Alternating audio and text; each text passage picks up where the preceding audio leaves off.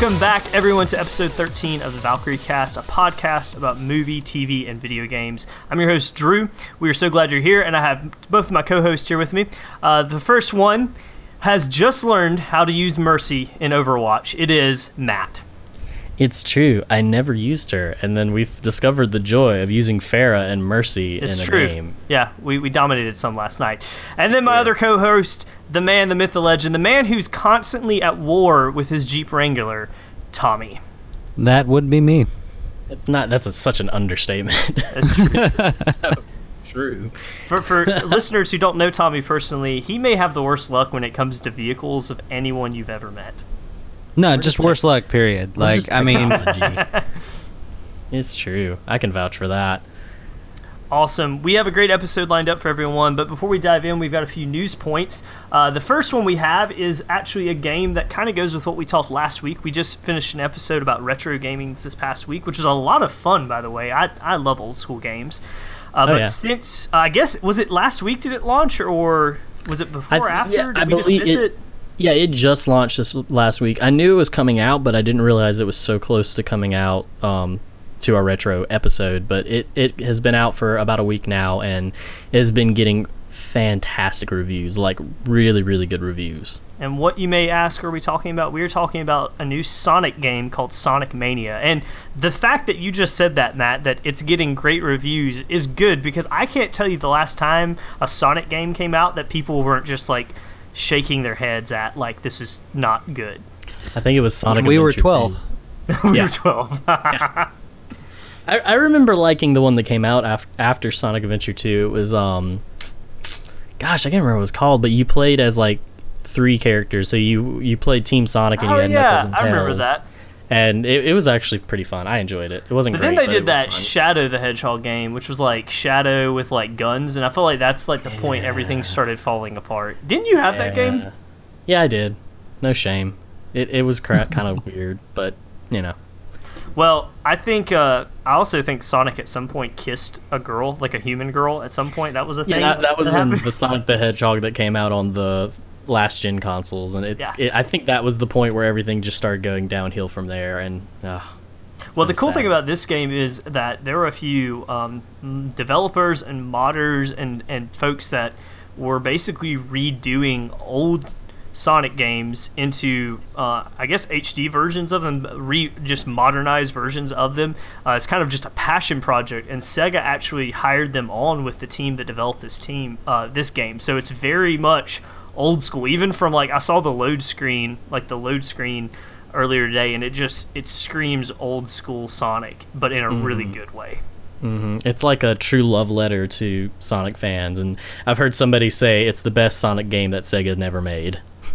Because- but like, so I'm, I think I'm gonna get it on the Switch because I just feel like it would be amazing on the Switch. But so it's what they did is they took a lot of the classic levels like Green Hill Zone, the original zone from the first Zelda or first Sonic game, and like revamped it and like brought the graphics up and did some things. But then they've made a, a bunch of like new levels that apparently are amazing. So like it's got all the best parts of the classic Sonic games that everybody loves, just brought to um, the modern you know technology. I saw one thing review about it where they said Sonic just moves a little faster, jumps a little higher, looks and just looks a little. Everything's just touched up a lot from like the past, and like I'm really looking forward to playing it.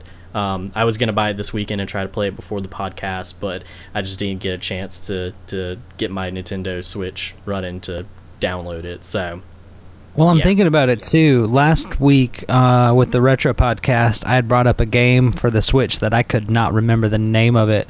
Uh, I was thus informed throughout the week and failed to put it on Facebook. For those who are interested and know what I'm talking about, uh, if you have the Switch, go check out a game called Shovel Knight. Oh, Shovel Oh, Knight! yeah. I didn't realize I've that was great the thing things you were about trying that. to remember. Yeah, I've heard a lot of good things about Shovel Knight too.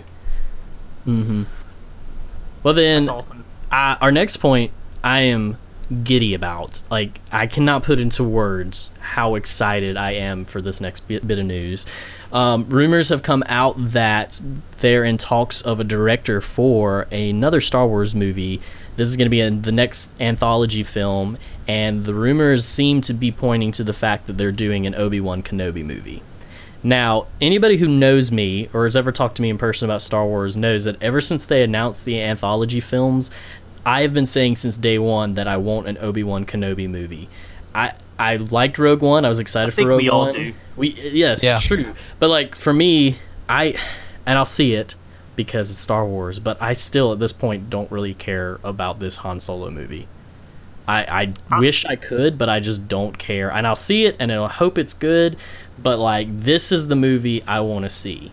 And so for it, it, there's still very little information about it, but um, there's talks about directors to do it, and um, usually when that happens, when directors get added onto like films and stuff like this, is usually when it seems like it's for sure gonna happen. So Now, Ewan McGregor is coming back, right? Like, if he isn't, are you not going to see it? Because I'd be a little upset because he loves that. no, I'd role. still see Like, it, but I would. But well, here's the thing with Ewan McGregor, he has said over and over again, ever since the prequels finished, that he loves the role and that he wants to come back for it.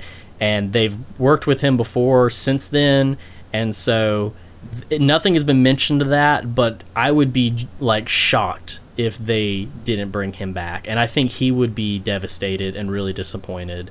Um, he because he like even people who don't like the prequels usually are the people that when you talk about Obi Wan Kenobi, they go, "Yeah, okay, that part was really good. He was really good." yeah, he was like the part that was consistently good through all of them. I felt Mm-hmm. like. I concur. So with this news Well, though, do you think I'm loved you saying that there's there's been stuff on Facebook popping up of people being like the leak leaked title of the Obi Wan Kenobi movie, and the two I've seen was like his face, and one said "Hello there," and then the other said Obi Wan Kenobi, the high saw that same ground. The high ground. But like, so I'm curious since this news has come up, like, what do y'all think? What would you like to see for this movie? For me, I think I want to see what he's dealing with after episode three and before episode four. There's a lot of time that we can see him dealing with everything that happened and how that like affects him mentally and physically and just even spiritually if you consider the whole force and stuff. What but what do what do you what would you guys like to see for this? I'd love to see an Obi Wan that's just constantly on the run. Oh yeah. Um, and uh, could you imagine if Vader was trying to cross the galaxy to murder you? Mm-hmm. Well, that that this weekend I was hanging out with some friends, and they brought that up that, you know, we Obi Wan at the end of Episode three knew that Anakin went to the dark side, but at what like when we see them meet When in does he realize Episode he's alive four. Still? w- w- At what point did he already knew that that was Anakin? Like, what point did Obi Wan figure out that Darth Vader was Anakin? So it makes you wonder: did they interact and run into each other again sometime in that Yeah. time? Because I just can't So- imagine him being on Tatooine that entire time. Especially if Vader comes after him, I would assume he would get as far away from Luke as possible. But that's just my thought. Yeah, so I there's an Obi Wan comic that Marvel's done since then that actually explores some of this. And by the way, I'm, I'm not a huge comic book fan, but I've been keeping track of the, the Marvel run of Star Star Wars comics since Disney bought Marvel and, and Star Wars.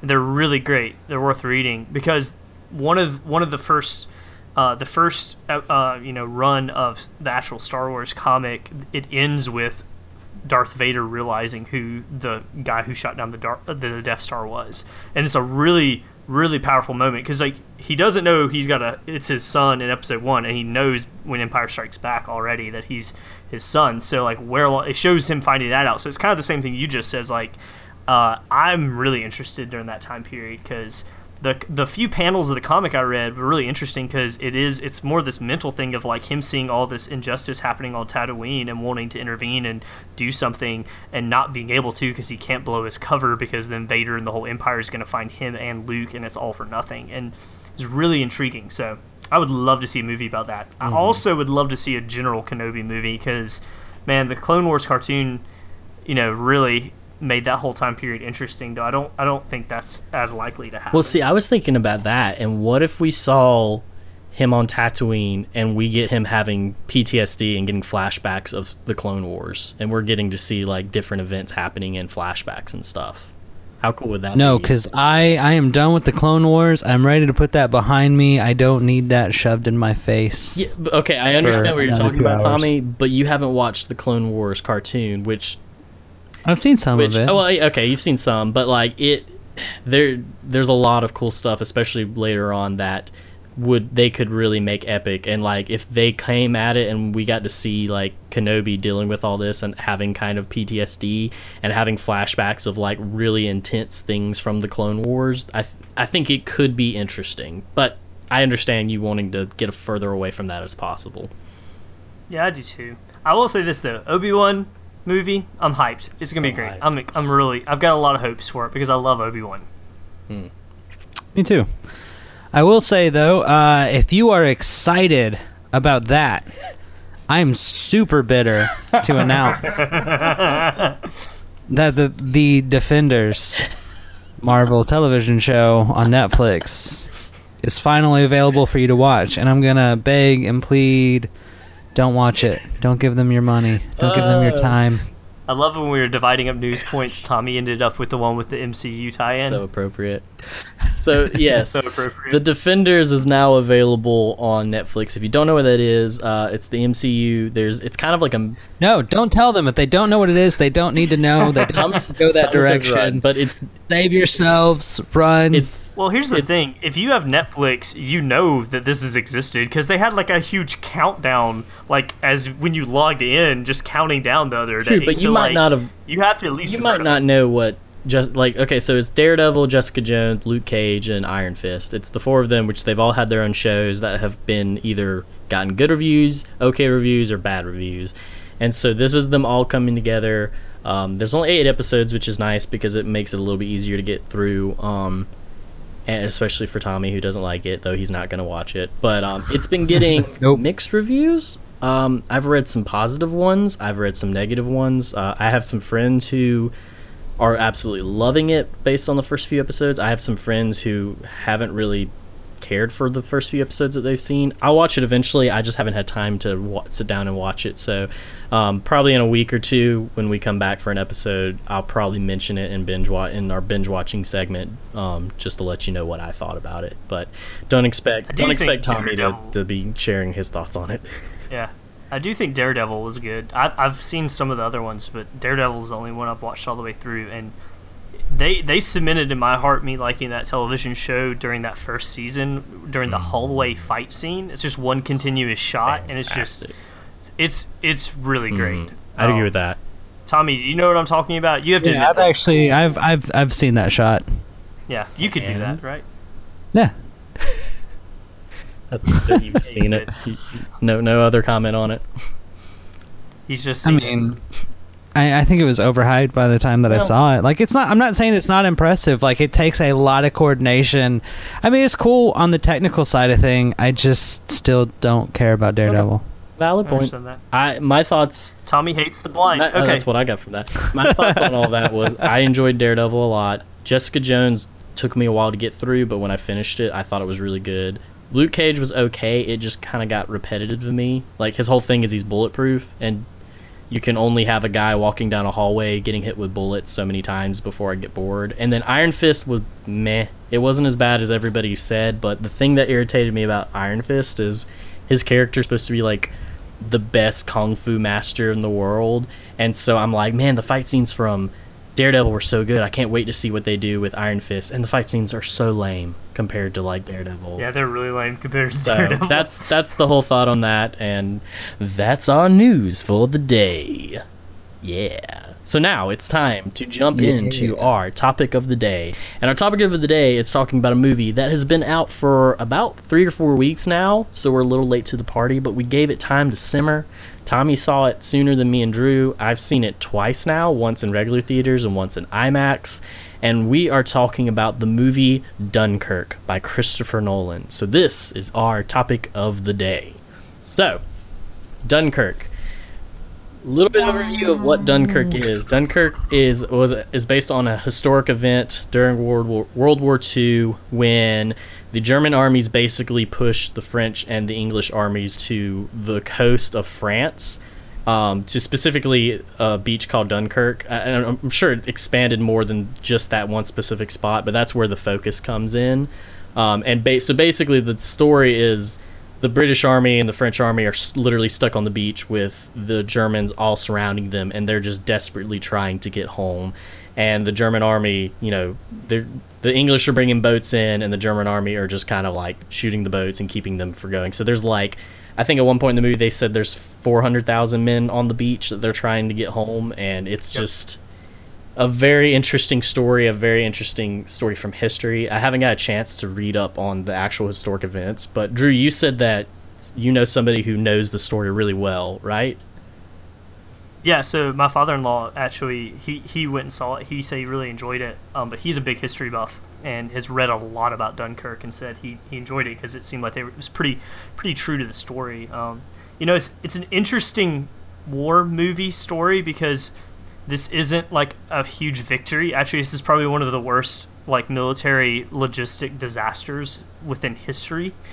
Um, but and you know it's not like a feel good story either. I mean, they were literally stuck on a beach, couldn't bring ships in and were getting just bombed and shot. They're like fish in a barrel. Um, and I felt like felt like it was an interesting story to tell because when you think war movies, you think Saving Private Ryan, you think you know Band of Brothers, you think these things that have these like intense sad moments, but that you know it's a happier story. This is this isn't like a huge battle. This is like them running for their lives from the Germans who are pushing in. And I think it's really interesting too. And me and Matt were talking about a little bit about this that you know, I think it's interesting that this was during the part of the war when Germany was like unstoppable. Like they just could not stop them. Um, and you can really get that sense in the movie that just this sense of dread and like, you know, like what's going to happen next. I mean, they're going to be invading England next, mm-hmm. kind of thing.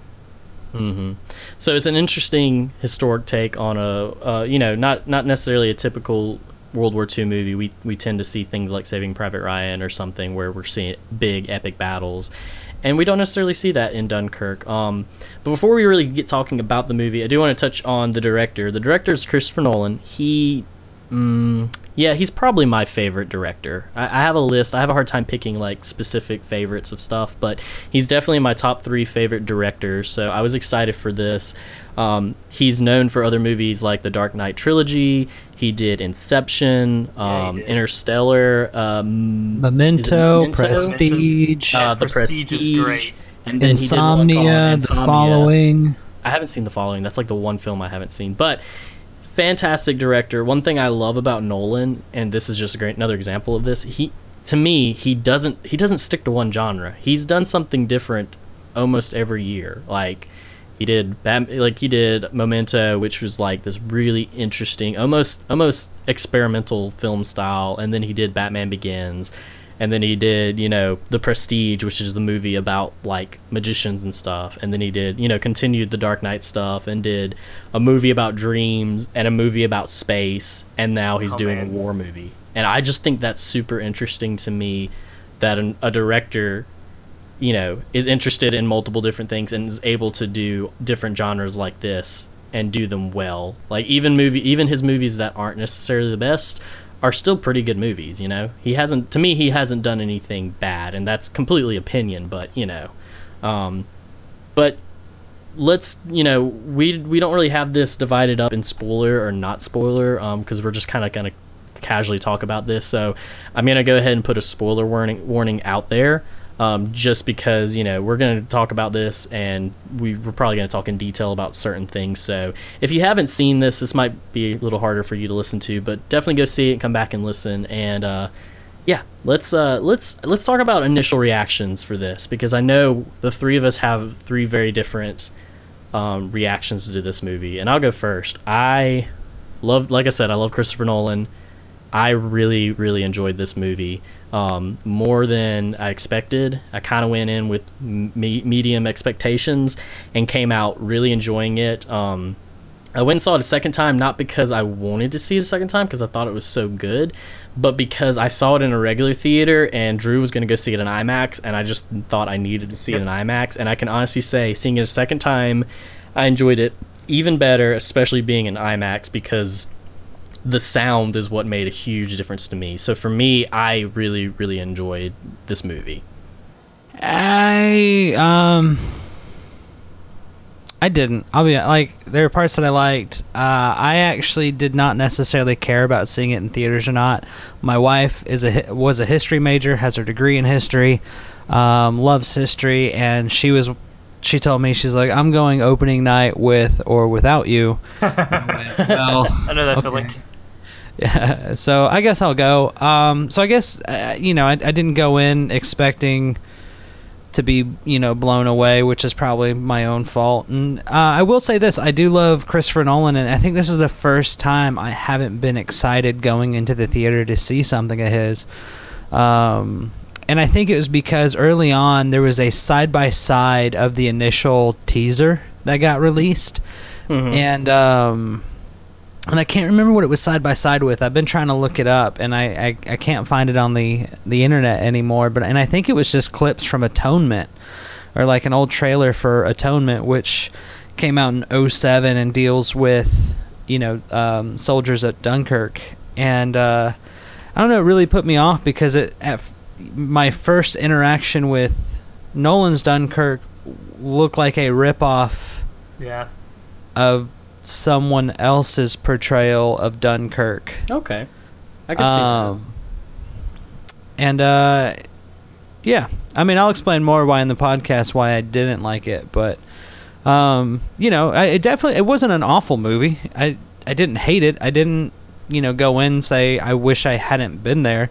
Um, but I probably won't go watch it again anytime soon. Mhm. Yeah. And I've been curious because Tommy, you saw before any of us, and you initially said you didn't really care for it. You didn't say you hate didn't that you hated it, but you did say that you just didn't care for it. And I have been itching to find out why since you have said that. So I'm really excited. To Well, hear. today on this on this podcast, podcast, you will know. I do also want to clarify. Tommy does like things. For those people out there who I do. consistently tell me, I "Does do. that I like, guy like anything? gummy bears, gummy worms, Skittles, and my And wife. Alien, oh, and, my Alien alien, series. and alien. yeah. and Spider Man, just not MCU Spider Man. Um, so my thoughts on Dunkirk. Um, I was the latest to the party. I just got to go see it yesterday, as of recording this, and I had decided I wanted to go see it in IMAX after reading an article that was talking about. Uh, it was filmed all in 70 millimeter, I believed, and Nolan was to- talking about 65 and 70. 65 and 70 but nolan was talking about that like imax was like the way he like intended it to be seen um, so i wanted to go see imax i'm a big fan of imax um, movies um, i just think the audio in them are really great and I, I will say this i had very mixed feelings about this uh, movie like there were parts i absolutely loved and there were parts that i just could not wrap my head around why they did what they did and I was just there towards the last part of the movie, probably the last thirty minutes. I literally was just looking at my watch because I knew when it was going to wrap up. I'm like, what are what is what is happening? Like I just was not. It did not enthrall me as much as I thought it did. Parts of it definitely did. Other parts did not. Um, so I, I I'm in the middle. Like I I walked into this film, Matt saying he really loved it. I knew that Tommy didn't care for it, and uh, I was really intrigued. I, Nolan And is I probably try my not to taint your views. no, I want to point that out there. Unlike the defenders, I did not try to taint your viewing experience. Yeah, yeah, Tommy was really good. He didn't say a word. That, that that's one of the reasons we're so excited to talk about this. But um, I uh, I'm a, Nolan is my favorite director. I think my favorite movie, maybe of all time, may be Inception. Like I love Inception. I think it's a great movie. I kind of judge whether we're going to be friends or not, whether you've seen Inception and whether you thought it was boring or you liked it. Because usually, if you think it's boring, you're not very intelligent. But that may just be bad on my part. I could be I wrong. mean, about That's a that. great barometer. Um, uh, but anyway, so I, I had mixed feelings. So it's interesting. We had somebody who didn't really care for it, somebody really liked it, and I'm, I'm midway through it. Gotcha. So here we Right in go. the middle. Three different opinions. So here we go. Let's dive into talking about details of it. Spoiler warning once again.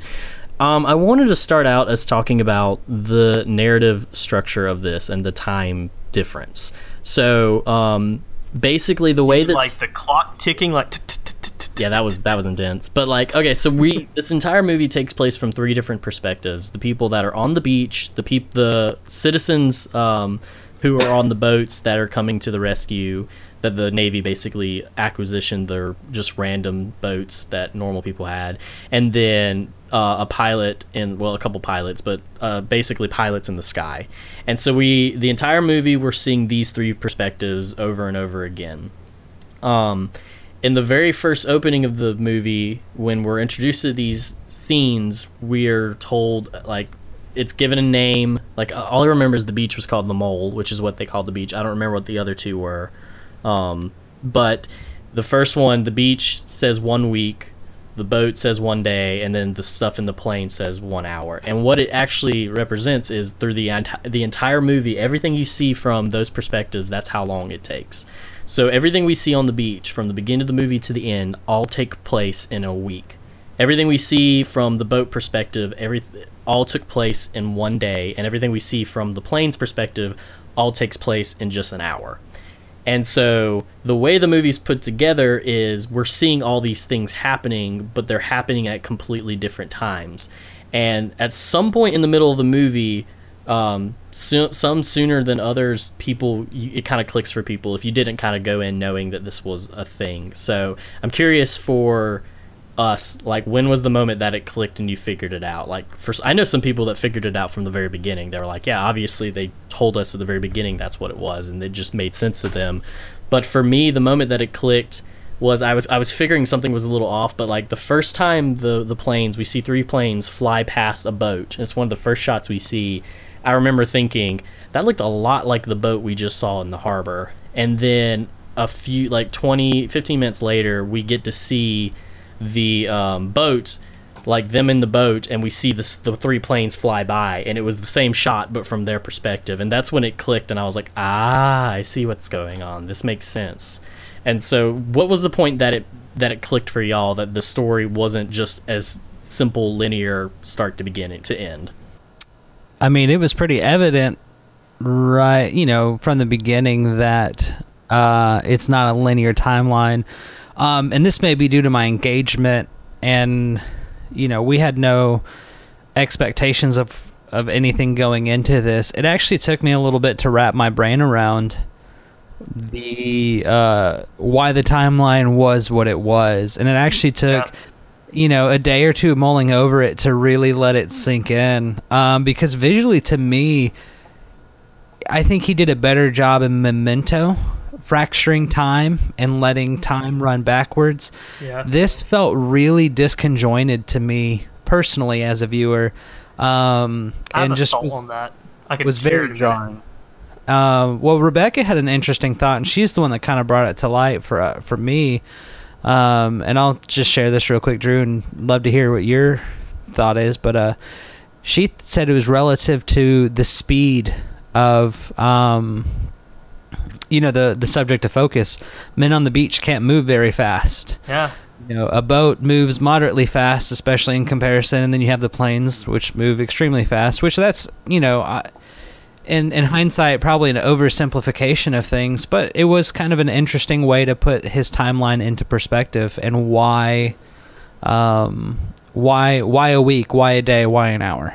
Yeah I um so w- when we pulled into the theater parking lot, Matt asked me if I knew anything about the film, and I I went in blind, kind of like you. Even though this has been out multiple weeks, I knew nothing about this besides it was a war movie about Dunkirk, and people die because of the trailers, um, and it wasn't really happy. Um, so Matt just mentioned that there's something that happens early on that if you catch, you'll you'll you'll understand. If not, midway through the film, you're gonna be really confused.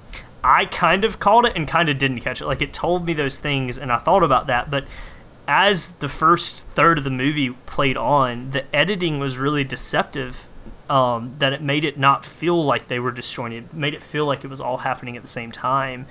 Um, and the moment I realized it probably was uh, the moment I knew that like okay, this is different time moving was when we see the guy who they picked up on the boat, and he's like, you know, the what whoever the scarecrow is from from uh, the dark or Batman Begins. Like I can't remember the actor's name, but he's like scared to death on the boat. and He's been picked up from the boat, and then Cillian uh, Murphy, by the way. Sorry. Yeah, thank you. And then immediately it goes back to him in a rowboat, and I'm like, okay, time's moving differently.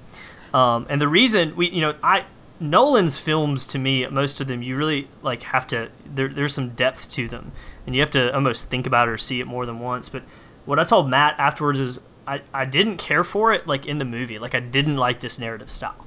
Uh, but I've actually started to come appreciate it a little bit more because here's here's my thought on why he may have done this this way is that the way it was edited and the way that the the for, it was laid out is I never really knew what was going on.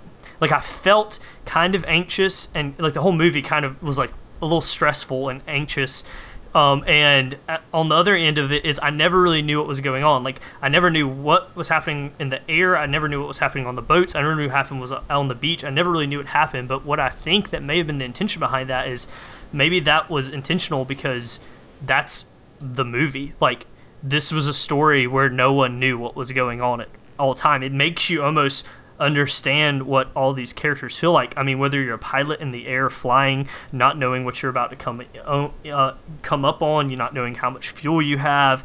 Uh, if you're just a civilian on a boat heading out and you're seeing all this stuff happening, you're not sure, or especially the main character, I guess you could say, the guy that we get introduced right off the bat, like he is so unsure about everything and, and doesn't know what's happening and not sure what's real and what's not real and what's happening and what's not happening and so discombobulated that maybe that was the intention of the narrative style is that it kind of reinforces the way that these soldiers felt at this part of the war when they didn't really know what they were going to do. Mm-hmm. Yeah, me and Drew got talking about that, and he brought that up, and I I really like the thought of that um, because the whole narrative structure the way I kind of realized and somebody I kind of read something about it was, you know, I like what Rebecca said about it being relative to how the speed of them, but it yeah. was also described to me and I read where it reflected exactly what they were experiencing. The guys in history were on the beach about a full week. The people on the boats would normally go out for just a full day and pilots only were up in the air for about an hour. So it's supposed to also reflect what it was the time like was like for them in that experience in real life. And i thought that was real interesting. I do agree with drew that the second time seeing it the editing is a little deceptive um, which may be to just make it easier to watch if you haven't figured it out. Um, because if it wasn't that deceptive it may be more of a mess you know? But because like the one shot i really noticed was um, when the boats first are come like the the civilian boats are coming up on Dunkirk and everybody's getting excited and it keeps cutting back to Mr. Dawson and his boat but they're not to the beach yet they're a little bit further out basically trying to rescue the guys from the the ship that just sunk but the way it's cut is you just keep it keeps cutting to his face and looks like he's a part of that that group coming in there but if you knew what's going on you realize that's not what's happening right there. But i think thinking back on it i think that's because if it wasn't edited that way and you hadn't figured out the timeline thing yet it would be even more confusing and harder to watch if that makes sense. Yeah. But i also really like the concept of what drew said that the entire time you can follow it, but the entire time it is a little stressful because you're not entirely sure what's going on. And and I like the idea of it trying to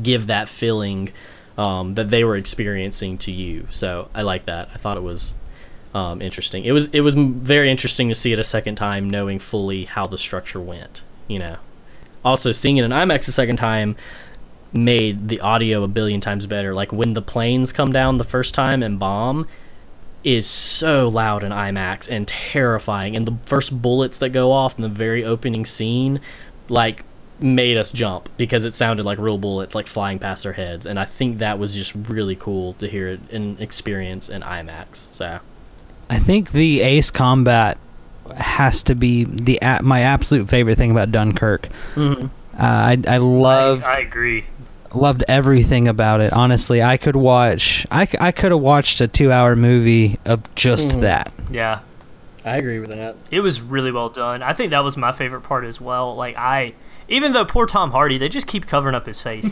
um, I mean, I was thinking about that, but when I got to the end of the movie, I'm like, how much money did this cat get paid for just to sit in a plane and look real intense? Um, but man, let me tell you, like, I thought I, my out of the three stories, my favorite by far is the air one. I just I think it's really great. Um, and then probably the boat, and then probably the the, the on the beach. But man, I'm with you. That the it looked gorgeous, and I I don't even know how they filmed half of that. I'd love to know how, but it was just beautiful and so awesome. I I'm the same. I agree with y'all. The the air combat and everything with Tom Hardy and the three pilots was definitely the probably the best part of that movie. It was done well. It was exciting. It was always every every aspect of that part of the movie was nerve wracking. From the point when um, Tom Hardy's trying to shoot down the plane to save his friend, and to the point where he gets shot but doesn't take any damage to to even like the guy crashing in the water. Like it's so intense. So but i i'm with drew. Like my that i i agree with y'all. My favorite part was that. But i really really enjoyed the the boat stuff with um, mr dawson and his son and the other kid. I, I, just, I will say mm-hmm. I, I agree with you. Sorry. Go ahead. No i, I was just saying like the as the the the air combat was exciting, and I was always looking forward to coming back to that. But when it came to story and and character, like I didn't really get. I didn't really care for what was going on at the beach, and I'll get to that when we talk about negatives. But like, I just was so interested in Mr. Dawson and his son, and then the other kid, and just the the the his just personality and his like morals and just the the idea that if they're going to do this, I'm doing this because this is my boat, and we're if, if we're going to put ourselves in danger, our stuff in danger, I'm going to go get our sons. And one of my favorite lines from from the movie was when he talks about uh, when they pick up uh, the act the guy off the boat, and he says, you know, you're an old you're an old man or whatnot, and he goes, old men dictated this world. Why should we send our sons off to die? And I was just like, oh like that gave me chills when he said that, and, and and so like them going and trying to get their men back. Like I just I was really excited to see whenever we went back to their perspective of what was going to happen with them. I agree, and I loved. I honestly I loved the character George, and I think he was really uh, the the ones on the boat were really the only ones that we made a connection, uh, an emotional connection with, and I think that's where I have a problem with this film is um, Harry Styles' character. I don't give a crap about at all. Like I, there's nothing that they really do, in my opinion, to make me care. And even still, um, the Ace Combat pilots, Tom Hardy and uh, Jack Lowden, and and all them, um, like that. Their scene is really fun. It's really awesome to watch but we have no emotional connection to them than other than the fact that oh man they're getting shot at. And like you know like you yeah. have the the sympathy effect but there's no personal connection. And the only time that that is made is with the three individuals on the boat. Um, and it actually pissed me off spoiler alert here that nolan killed off george. Like the one character you ca- care about just dies in the dumbest way possible. Not really dumb but like for a war movie, he didn't go out and battle. Yeah, no, I kind of, I kind of, we kind of segue into negatives with that. I didn't. I like, I was, I like the character George as you know a kid who just wanted to help and whatnot. I thought the, I thought the what happened with him was kind of dumb and weird. And the only thing that I enjoyed about that situation was the the other son, um, being uh, when when it happens and the guy feels real guilty about it and is asking about him and he's real angry about it but when he ends up dying and the di- the guy asks him how's the kid and he just has this look on his face and he you can realize that he's thinking about this guy all the stuff that he's been through and he's just like yeah he's fine don't worry about it and he and then he looks at his dad and and the guy who plays Mr. Dawson uh, Mark Rylance just like gives the nod of like that was the right thing to do. Like that was very like it's so sad and it made me really sad but like it just i got it. It it, it clicked for me and i was like i get that. And i think that that that was the right thing to do in that situation. And so that was the only rewarding part to me about that. I thought it was kind of weirdly thrown in there um but you know. I i, I am i kind of agree with you guys. Like i the, the thing that I, I walked away from this movie i can't tell you a single character's name like I, I even what was Mr. Is it Mr. Mr. Dawson? Dawson. Like I mean him and then uh, whoever the the basically the the commander guy was.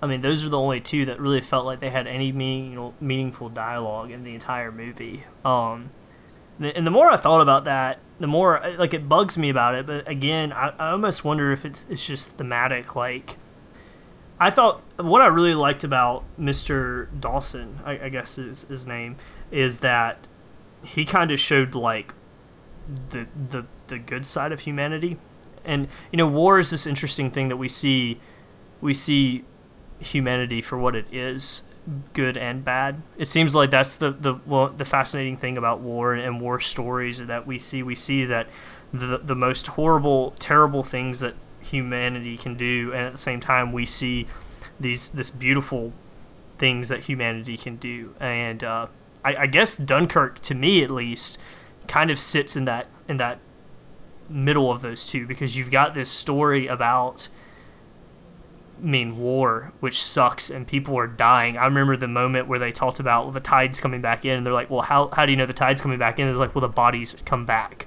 and like how how horrifying that had to be, like how how how terrible that had to be. And just to be on a beach and having people bomb and shoot you, and like you're like fish. That one shot that was was really good to me was when the bombers are coming in and they're on this bridge dock thing, like hundreds of them, and they just duck. And I mean, what are they gonna do? One bomb and they're like, dozens and dozens and dozens of them are dead. Um, and like, but then you also have on the other end of this story, you have a bunch of civilians that didn't have to, who got in their own boats and came to save their boys because that's what we needed to do. And it's just so interesting to me that you've got these two these two points of tension, and this story really highlights both of them really well. Um, so I, I wonder again, like if some of the reason we don't see as many character names, we don't see know who these people are. They weren't developed as much as again in war. Everyone's a nobody, more or less. As sad as that sounds, like you know, at the very beginning of the film, we see a, a guy burying a body just in a dune. Like we have no clue who that person was. We see all these dead bodies. Every we have no clue who any of them are, and how hor- horrible that is because each one of those is a person. But at the same time, you also have these people who I don't know. It's just interesting to me. Well, no, I mean, and and I won't get political here, but that's something that I've heard my father even say recently too. That the military strips individuality, hmm. and that it's in that is a, its entire purpose because uh, individuality has to be defeated to be an effective unit. Yeah. Um, and so I think that's a that's a valid way to look at this. Is this is an expression of, I mean, how many people did we say was on that beach? It's at four hundred thousand. Four hundred thousand we can't know all their names. We can't yeah. know all their backstories. They can't know, you know, 400,000 people standing shoulder to shoulder aren't going to know all 400,000 people. It's yeah. not going to happen. So I think that's a valid point to say that the amount of people and just the physical reality of these scenarios is a way to keep, you know, uh, is a fair mm-hmm. representation on our part or to us, I guess.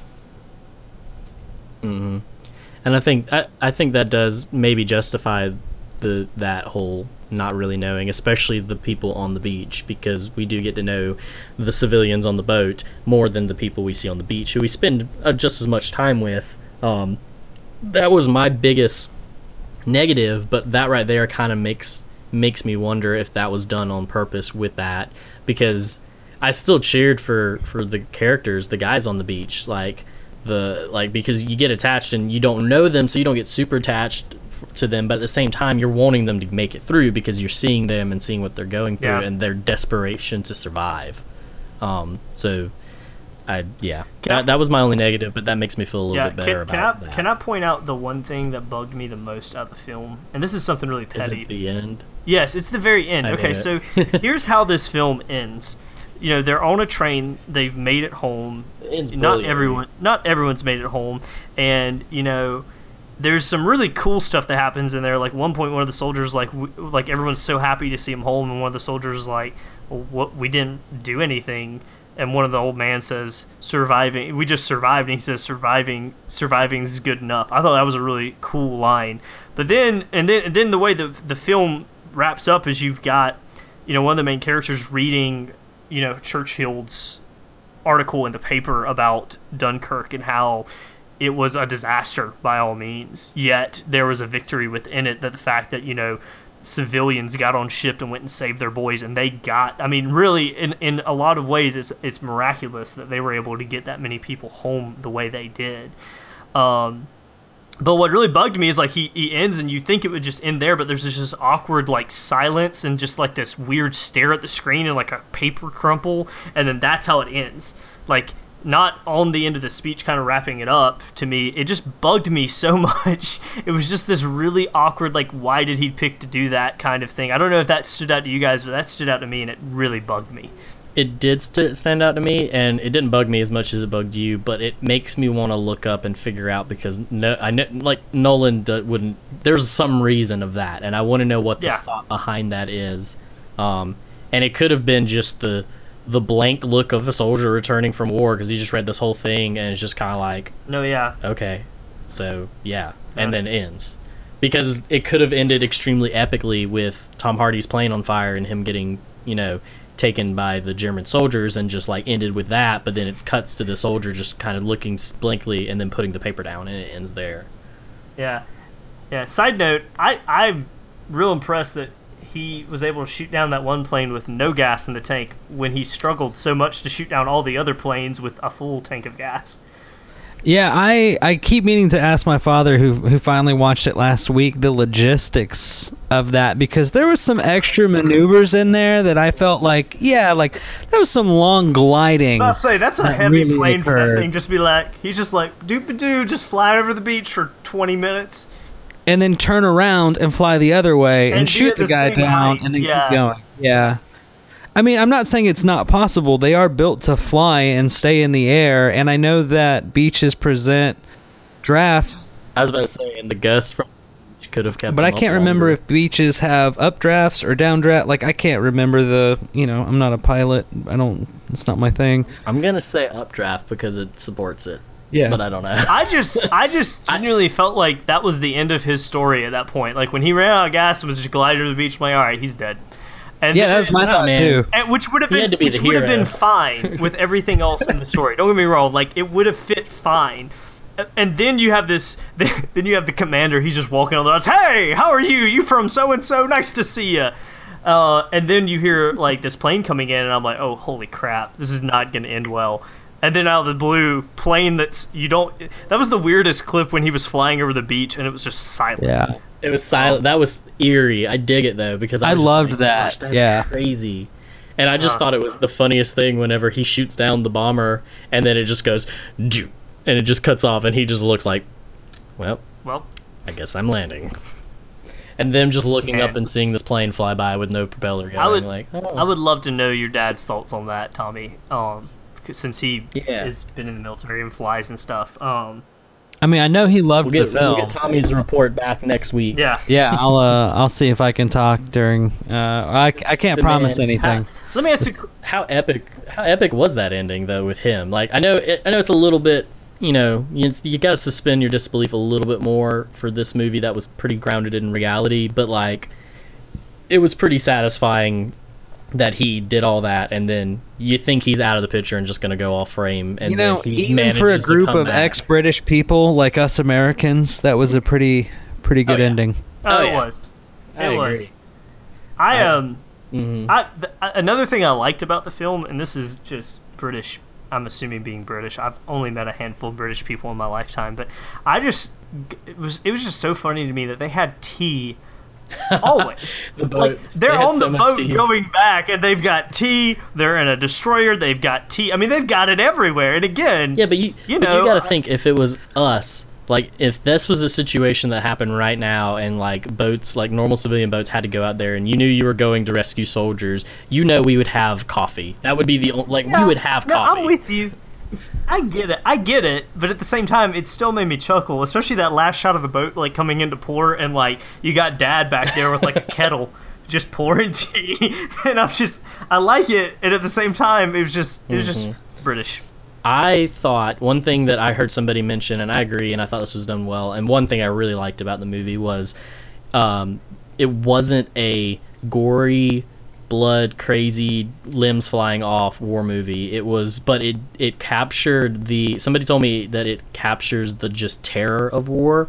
Like you don't you don't even have to see the gore or blood or people like dying like but the movie makes you Yeah. terrified for what they're going through and, and experience the like the points the points when they're That's fair. on and, and I, I get it because like the the bridge out to the boats was packed with people and all I could think was that's not where I would be because when they come you can't go anywhere. But at the same time that's where they were because that was the only hope of getting out was be on this bridge where you're a sitting target and get a chance to leave or be on the beach Yeah. where you might be able to move around but you're not probably getting out of here anytime soon. And that's just so interesting to me that like Drew said that when the bombers came by literally you ducked and that's all you could do Well, and let me tell you, I know we've talked about this, but the the audio in IMAX, I didn't see it in regular.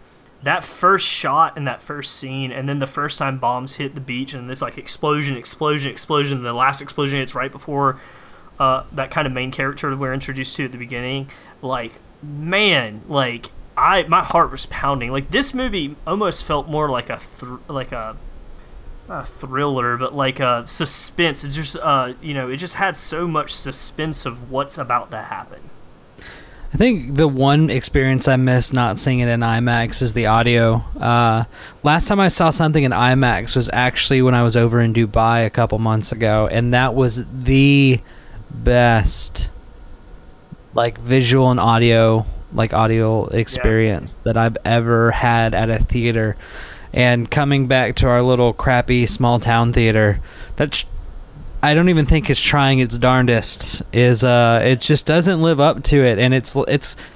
I don't know. I, there's times where I'm like, ah, the the home theater system I built at my house, you know, is is just as good on a personal level, but Man, I'm telling Uh-huh. you, dude, there's just something about seeing something in IMAX that's just. No, and I can vouch. I saw it in regular and IMAX, and these kind of movies, like, and I don't think I usually go see Nolan movies because he's such a such a pro with shooting in IMAX. But like, these kind of movies, there's just there's just some kind of different experience, and like, if I can spend the extra money to get that just audio quality. Like I mean, the video quality is superb too, but like the audio in those kind of theaters are just top notch. And in these kind of movies, um, just like I mean, I remember Interstellar, like going to see it in IMAX, and like when the ships were, sh- the rockets were taking off, like the bass was shaking the building, and you felt like you were sitting there in the pass in like the rocket with them, and just it it's it makes it way more immersive, and I think that's worth you know however much m- more money it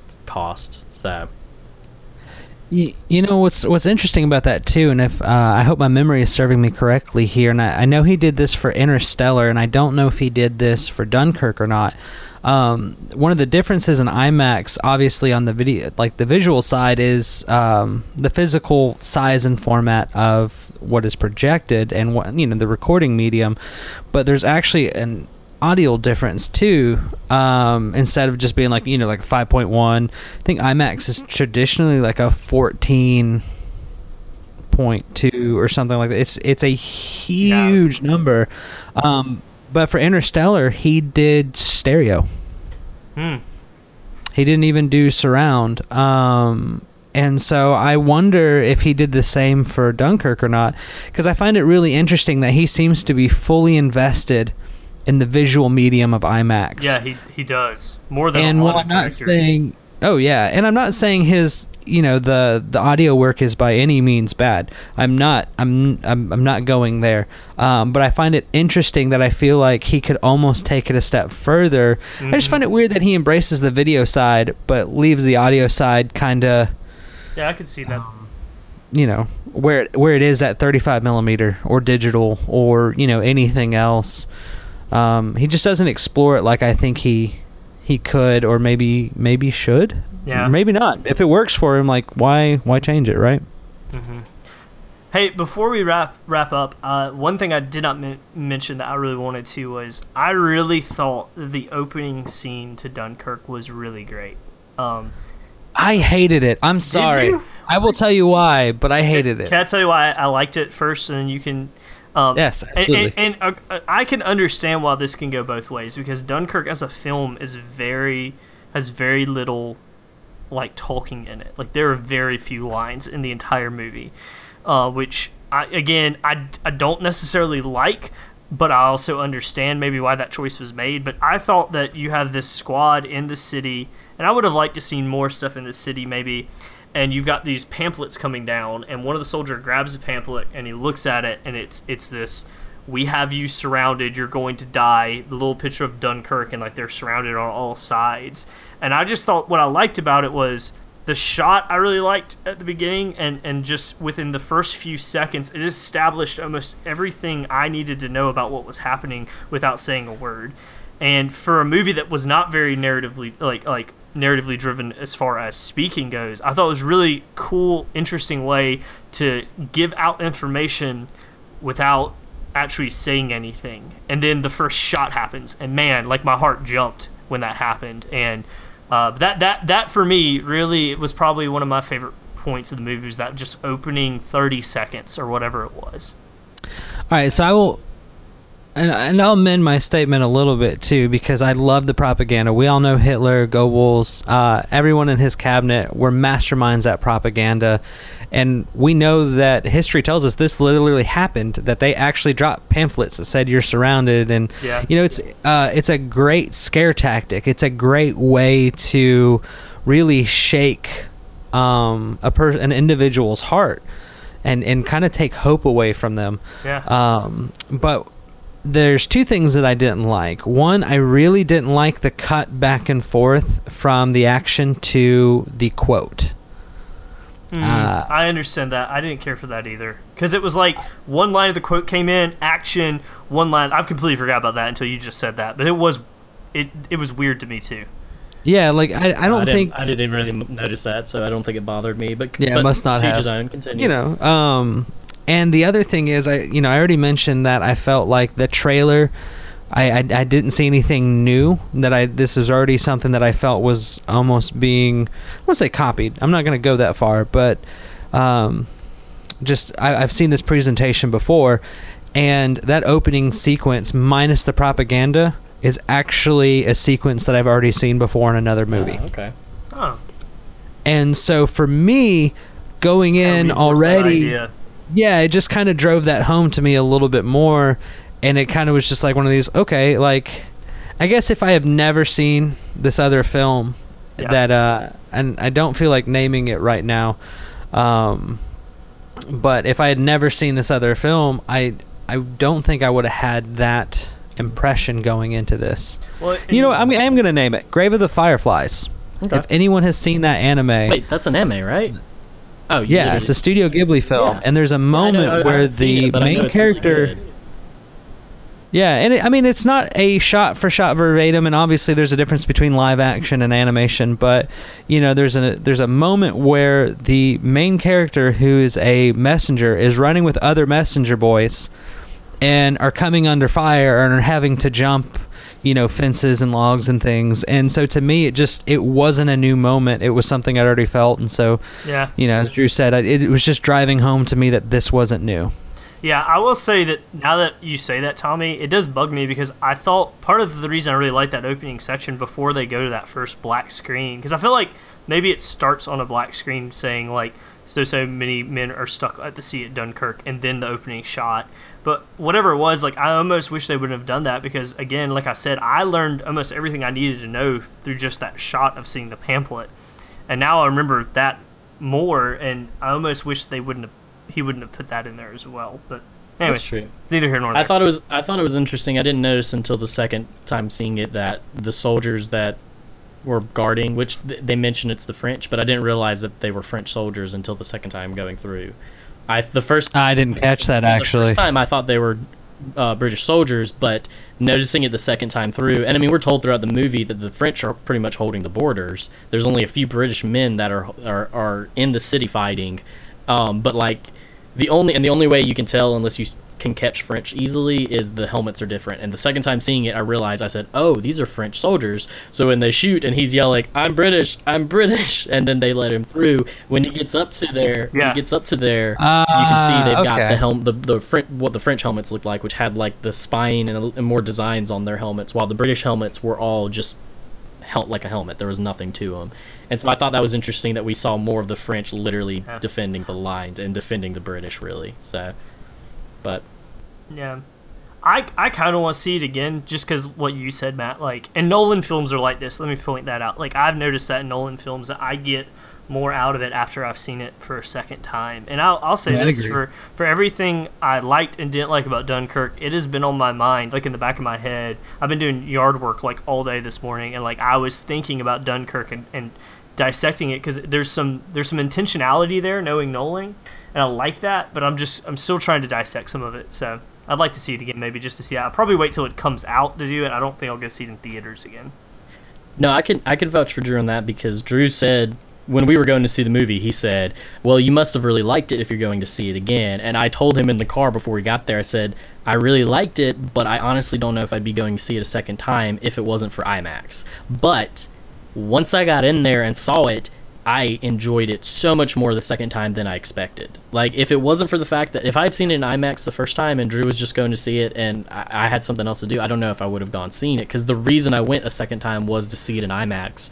But seeing it a second time, knowing Yeah. it, and being able to pay more attention to those things made me enjoy it even better the second time. Like, I came out of it going, man, I'm really, really glad I came and saw it a second time. So, Yeah, when you guys texted me, I really wanted to go for that reason. I wanted to see it in IMAX Yeah. and get that experience again. Uh, I'm sad that it didn't work out because even as much as I have, you know, to complain about Dunkirk, I do love a lot of Christopher Nolan's films, and I love what he does visually, and I love how he uses the elements. I think that this is the first film where he made the classic young filmmaker's mistake of letting being too in, enticed by uh, technical abilities and just um, you know, letting exposition fall to the wayside. You know, I would have loved to have experienced in IMAX, but I can't say that I'm just going to go drive a couple hours by myself to go see it. I'd, I'd have to go with some friends who hadn't seen it before or something. well, uh, now that we've talked about it, does anybody have any final thoughts before we give it our rating? All right. If not, like all our movies that we've rated, which is only one, but we have a rating of do, was it dope or nope? It's a simple did you love it or did you you know not care for it? So um, I'll go first. Um, I think it's pretty clear that I really really enjoyed it, and even the negatives that I had kind of made me feel better about it after us discussing it. So I'm gonna give it a dope. I really liked it. Um, I don't think it's Nolan's best film ever, but like I enjoyed it so much more the second time than I ever thought I would. So I, it almost makes me wish, Tommy, that if you want to see it again, I think I'd go see it a third time just to, to be with you to see it for your second time. But I'd go just yeah. to hang out with you, Tommy. that too. So, Oh get him a god! dope. I'm gonna give it. I'm gonna give it a nope. But I'm gonna say this: our discussion today made it really difficult for me not to give it a dope because I think right now I'm sitting more on the in between. However, um, I'm, I'll have to say dope because I still stand by the fact that there's a lot of things, there's a lot of faults that I find with it, and as a story, I'm still angry at the lack of exposition. Um, so I'm gonna go with dope, but Wait, you're giving Props, it a dope? you visually. going dope or you going? sorry, I'm going nope. Okay, I was gonna- sorry, Dope twice there. I was like, oh yes, we convinced him. But that I'm I'm gonna call it a Tommy, dope nope. That, that does make me Nope, feel, dope. feel better that that you, you know, said you didn't like it, but then now after talking about it, that makes me feel a little better that we kind of, you know, just discussing it has made you think about it a little more, which is exciting. So, yeah. All right, so I'm gonna, in the spirit of Tommy, cheat, and I'm gonna say it's ope. no, you can't do I don't. that. I, no, I'm doing it. I'm doing it. I listen. No. listen. You're I'm going the purpose ope of this rating listen, system I that I think- came up with. No. Well, defeated I shall, because I am squarely in the middle. There are things I love about this movie, and there are things that really frustrate me about this movie. It is my least favorite Nolan film, um, and he's probably my favorite director. Um, but at the same time, I can't say I can't say nope because I like I would probably go see it tomorrow again if you guys want to go see it because I'm just I'm intrigued by it, so intrigued by it. So I can't give it a uh, a dope, but I can't give a nope. So I'm just gonna give it an ope. All right. I'm, know, I'm going to I- make you give it at least. If you have to pick, you can go with Ope. I'll give that to you. But if you have to pick one, pick one. Well, well if you're giving it to No, Ope, I then just- I'm just, just- gonna leave it. Killing me, Smalls. I think here, here I've got one final thought that uh, you know I'd love to hear your guys' opinion on real quick because you both have said that Christopher Nolan is your favorite director, and I think one thing is that a lot of the people um, really seem to love Nolan, and I think people are almost afraid to say that Nolan. I to say failed, but let's go that far. I think people are afraid to say that Christopher Nolan has made a poor movie. And I'm very curious to see how his next few films go because outside of Interstellar, they've kind of been waning for me uh, since The Dark Knight. You know, Dark Knight Rises was kind of meh. I mean, Inception was good, Interstellar was great, but I mean, I don't know. Like, I, it doesn't have the stronghold, but I feel like there's this cult following, almost like what Apple has. Yeah. That you know, there are people who will always buy Apple because it says Apple on the side, and not because you know Yeah. whatever. And they'll always pay that price. And so I wonder if Nolan has his own cult following. Yeah. Look, I love Ridley Scott, and Ridley Scott has made some horrible, horrible, horrible, horrible, horrible movies. The Counselor, Yeah. We Robin Hood. We actually had a similar conversation coming back from the theater about this about is Nolan because I, I I kind of feel similarly like I liked The Dark Knight. I think that's probably one of his best films. I, Inception's probably my favorite. I just love Inception. Uh, The Dark Knight Rises was not my favorite. Um, or was it? I don't know what the name of that film is now. Is it The Dark Knight Rises? No, it's Yeah, Dark Knight Rises. Okay, cool. Yeah, sorry, I blinked for a second. But I Interstellar, as much as I loved it, if I didn't love space, I don't think I would have loved it as much. Like I Agreed. Like I loved it, but it's because I love NASA and I love I love space. Like that's why I love that movie more more than I've got a poster on my wall next to me, but I love it more because it's a space movie about space than I do that it's a Nolan film. Um, but I don't know. I all right. So I I'm gonna lean towards. I'm gonna lean towards dope Yes. because and the, and the reason I say it is because of the whole thing I was telling you. As much as the narrative structure frustrated me, like I said earlier in the episode, I think it was intentional. And the more I think about it, I like that it was done that way because it made me feel like I had no clue what was going on, and it made me kind of put me in the boots of all these people on the brink of war when they thought Germany was going to win, when they were convinced that any day now Germany was going to invade England and then the rest of the world. Like I, I can I could empathize with those guys because of that, and I think that's what I liked about. It. So that's gonna lean me over to dope, but it's it's barely there. Okay, it's very much an ope. I, I stand by it. As, as, as, as long as you pick one or the other. Okay, cool. I, Tommy, in closing, I, I can see where you're coming from, and I can't say that I'm an example of that um, because I'll be the first to admit when something's bad. And I mean, I'm the first to admit that I don't think this is his best work, but I still really, really enjoyed it. So that's where we stand on it. And I don't want it to sound like I'm harshing No, on no, Nolan because I know I sound like the negative Ned every time we're on this podcast. I am a guy who sees things as the glass like half empty. If you want to go there, I'm on fire, very much, falling down you know, stairs. you know. yeah, you know. um, but I, I like to be realistic and I like to look at things from all sides. And it takes a lot for me to really be engaged. takes a lot for me to be able to not see the practicalities of movies and TV shows and actually be immersed. And character development is really the only way that I can connect with a film and not sit there and go, "Oh, I know how they did that. I wonder how they did that. Hmm, how's this lighting? I bet you the like the key lights over here and the fill lights here. What like it just takes a lot for me to get into it. So all those who, you know, uh, see me as such a negative Ned and that I don't like things, it's because it takes a little bit more for me to get into something. hmm I get that. Well, cool. Rant over. Rant over. There we go. That's our rating. That's our thought on Christopher Nolan's Dunkirk. And that's our episode. Uh, Tommy, would you like to tell everybody where they can find us? Hey guys, you can find us on Facebook, Twitter, Instagram. You can visit us at Podbean or our website, The Valkyrie Cast. And as most of you, I imagine, are on iOS, Apple devices, you can certainly find us on iTunes and through the Apple Podcast app. We are The Valkyrie Cast.